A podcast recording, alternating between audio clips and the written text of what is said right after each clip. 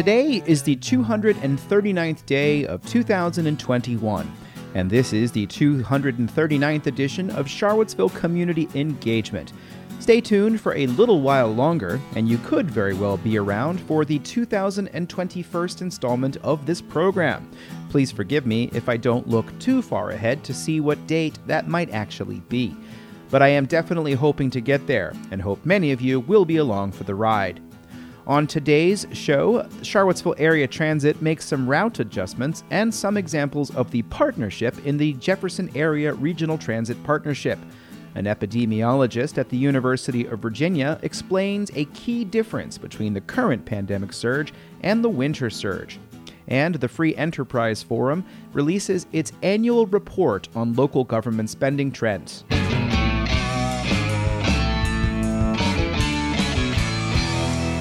In today's first Patreon fueled shoutout, the Plant Northern Piedmont Natives campaign is an initiative that wants you to grow native plants in yards, farms, public spaces, and gardens in the northern Piedmont.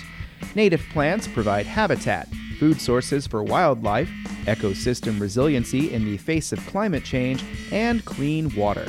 Start at the Plant Northern Piedmont Natives Facebook page and tell them that Lonnie Murray sent you.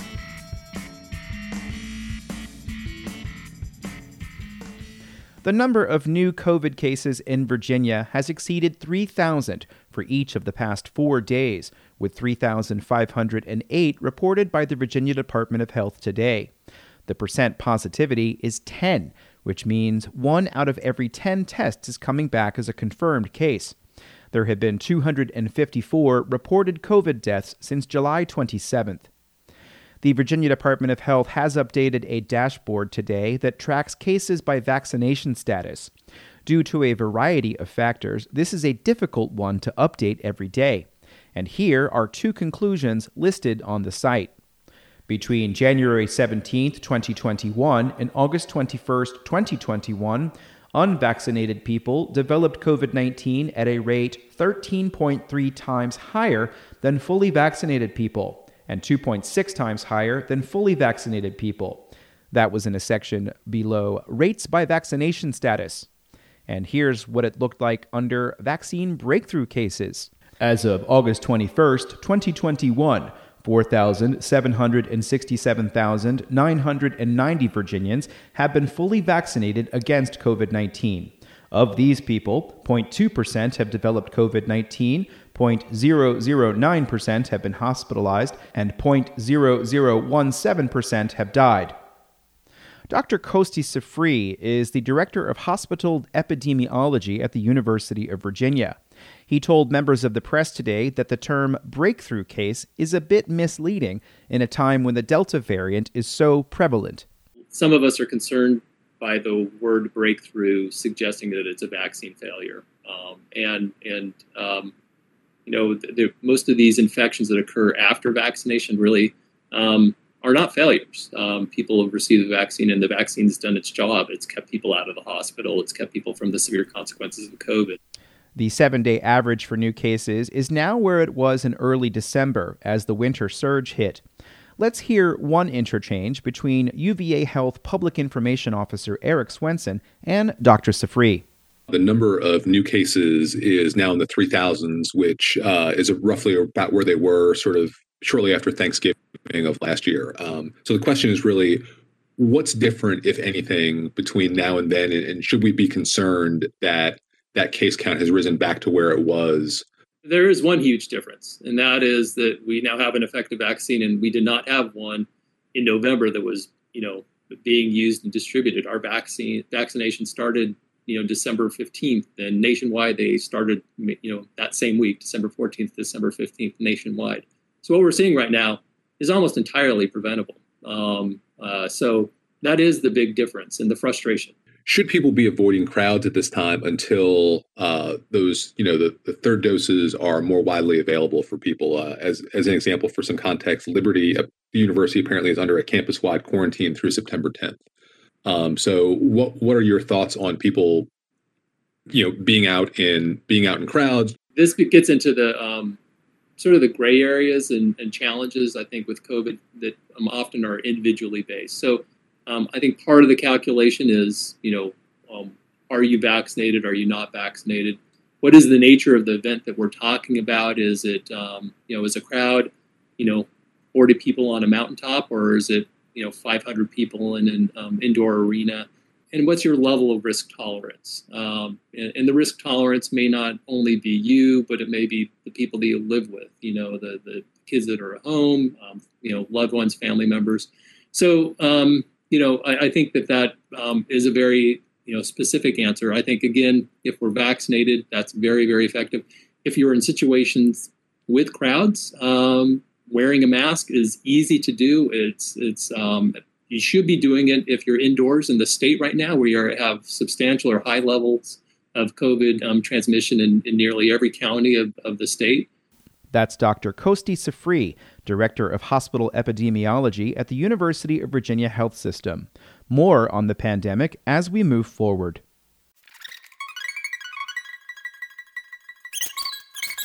A regional pro business group that takes a close look at local governments in the region has released its annual report on spending habits.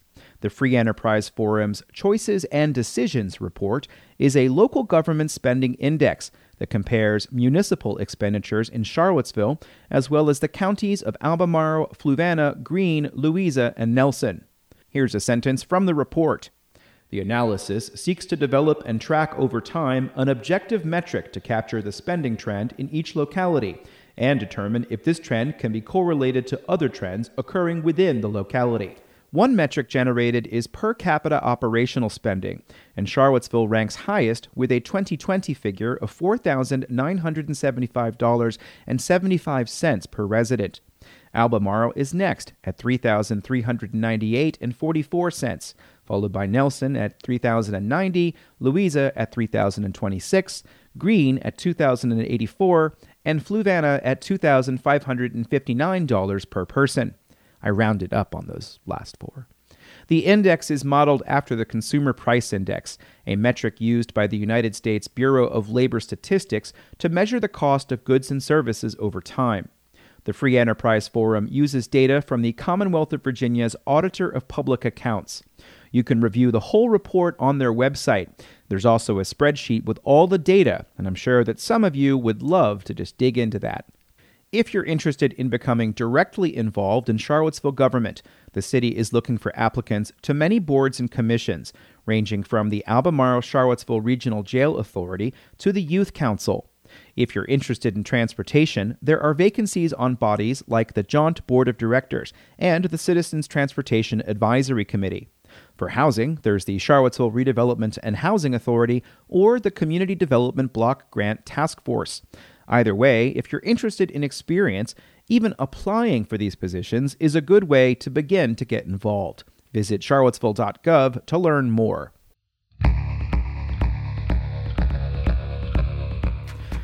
You're reading Charlottesville Community Engagement.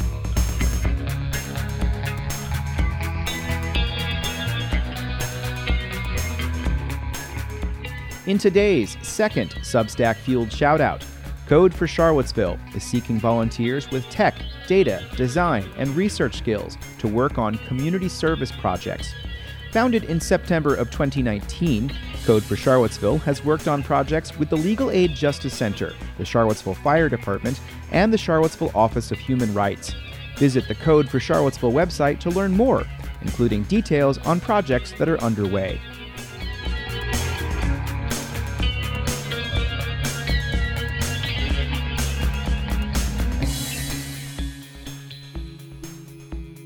Before we get to a quick review of the Regional Transit Authority meeting from this week, two small pieces of Charlottesville area transit news. First, the free trolley style bus that runs between downtown and the University of Virginia will return to traveling down McCormick Road through the heart of UVA grounds. It's been detoured for a number of years. Second, additional service will be added to Route 9 during peak hours. That route currently travels between the University of Virginia Hospital, the Piedmont Family YMCA, Charlottesville High School, and downtown Charlottesville. CAT Director Garland Williams said the move is being made in the short term to help with the start of the school year. Because uh, we know there was going to be potentially some um, high schoolers um, that were going to use our service. we added additional service um, during the peak periods of time on Route 9. According to the last seven years of ridership data, Route 9 is one of the least traveled of all of the current CAT routes, whereas the trolley style bus route has consistently had the highest ridership. The current Route 9 will change its configuration if and when Council agrees to the route alterations that have been put under public review this year. Under its new alignment, Route 9 will travel between downtown and Fashion Square Mall via the Piedmont Family YMCA in McIntyre Park. Other routes will serve the UVA hospital, and you can review all of the changes in the link that's in the newsletter. One of the people who will take a final vote on the proposed transit changes is City Councilor Lloyd Snook. Technically, it's actually approving a federally required Title VI review, uh, but still, Snook became vice chair of the Jefferson Area Regional Transit Partnership on Thursday and explained why he was interested on serving on that advisory body. My main interest in in transit has been that uh, I am convinced that the that Charlottesville is uh, is needing to transition from being a suburban thinking town to being a city thinking city and that uh, transit is an important part of that. It is also, I think, an important part of an affordable housing strategy uh, and a city planning strategy.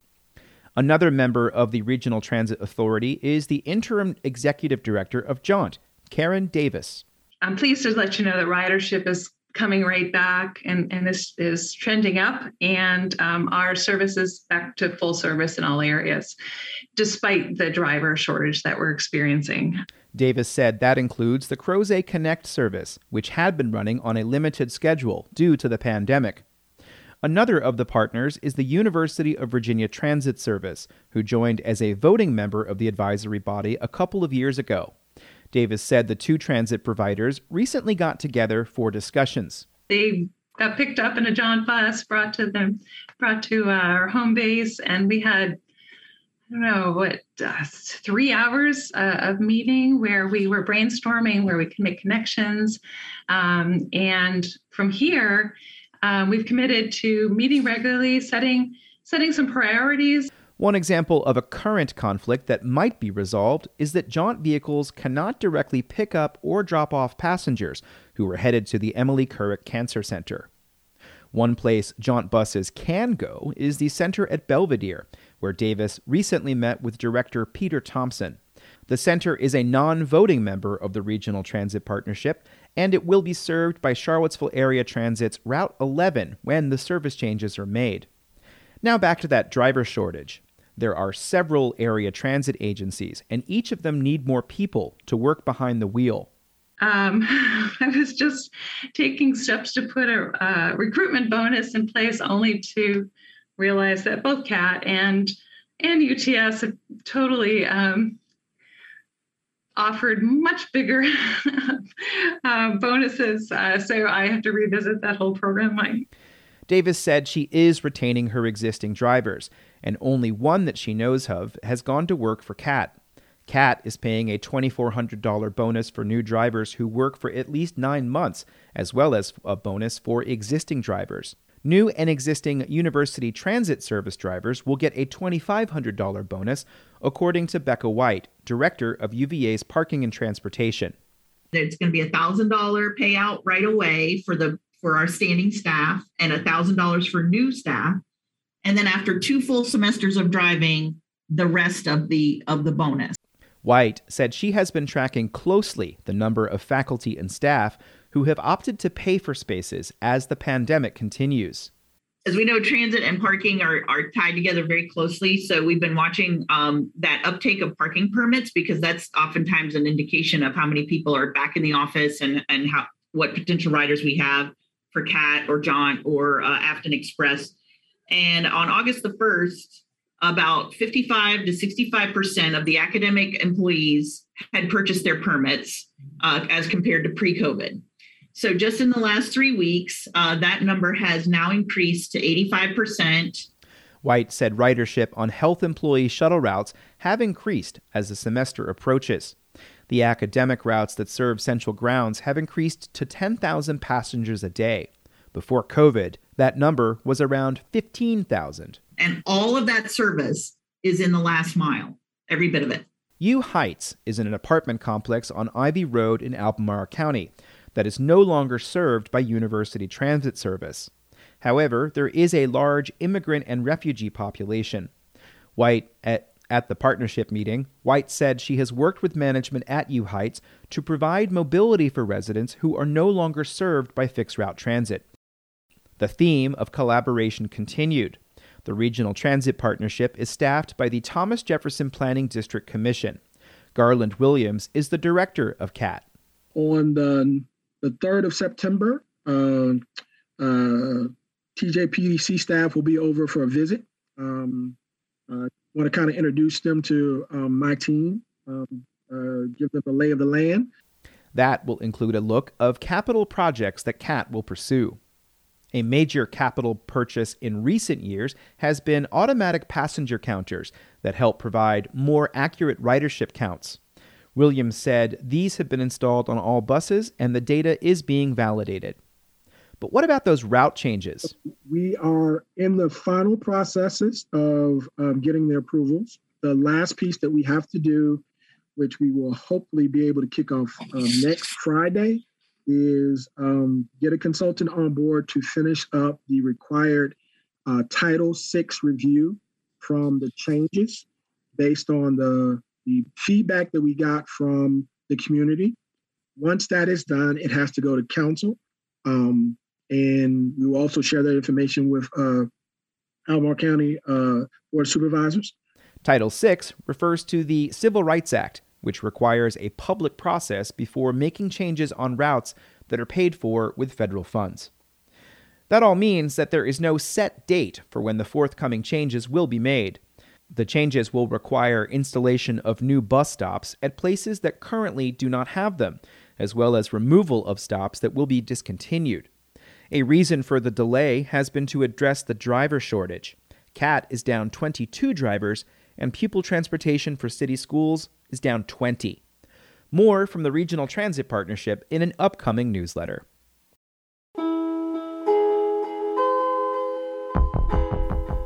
And that's it for this edition of Charlottesville Community Engagement. And as I said, this is the 239th day of the year, and somehow it's also the 239th edition of this program. Actually, that's the reason I skipped yesterday, because I just wanted to go ahead and get this silly little joke out of the way. Um, I will be back, could be tomorrow, might be Monday, but there definitely will be a week ahead newsletter that will go out on Sunday. Uh, there will also be a special edition of the Patreon $10 a month uh, setup that I have. Uh, that's where you can donate $10 a month and you're ostensibly supposed to get a weekly podcast. Um, I have spent some time this week hooking up some music stuff around here, so I'm hoping to make that as entertaining and fun as possible. Um, it's a little bit goofier than this one. Uh, there's definitely no news in it, it's definitely just goof. Um, but so that's one way you can support the program. The best thing you can do is just send it on to somebody else. Remember, it's a newscast uh, that, that is written as well as uh, produced for you in this format. And of course, the company Ting will match your subscriptions through Substack. I think you guys know this. At this point for today, it's getting late. I want to produce this. Uh, send me an email if you have any questions. I'm Sean Tubbs, the host of this program. Thank you so much for listening, and uh, stay safe out there. You know, uh, find your don't push past your risk tolerance. Is what I would say.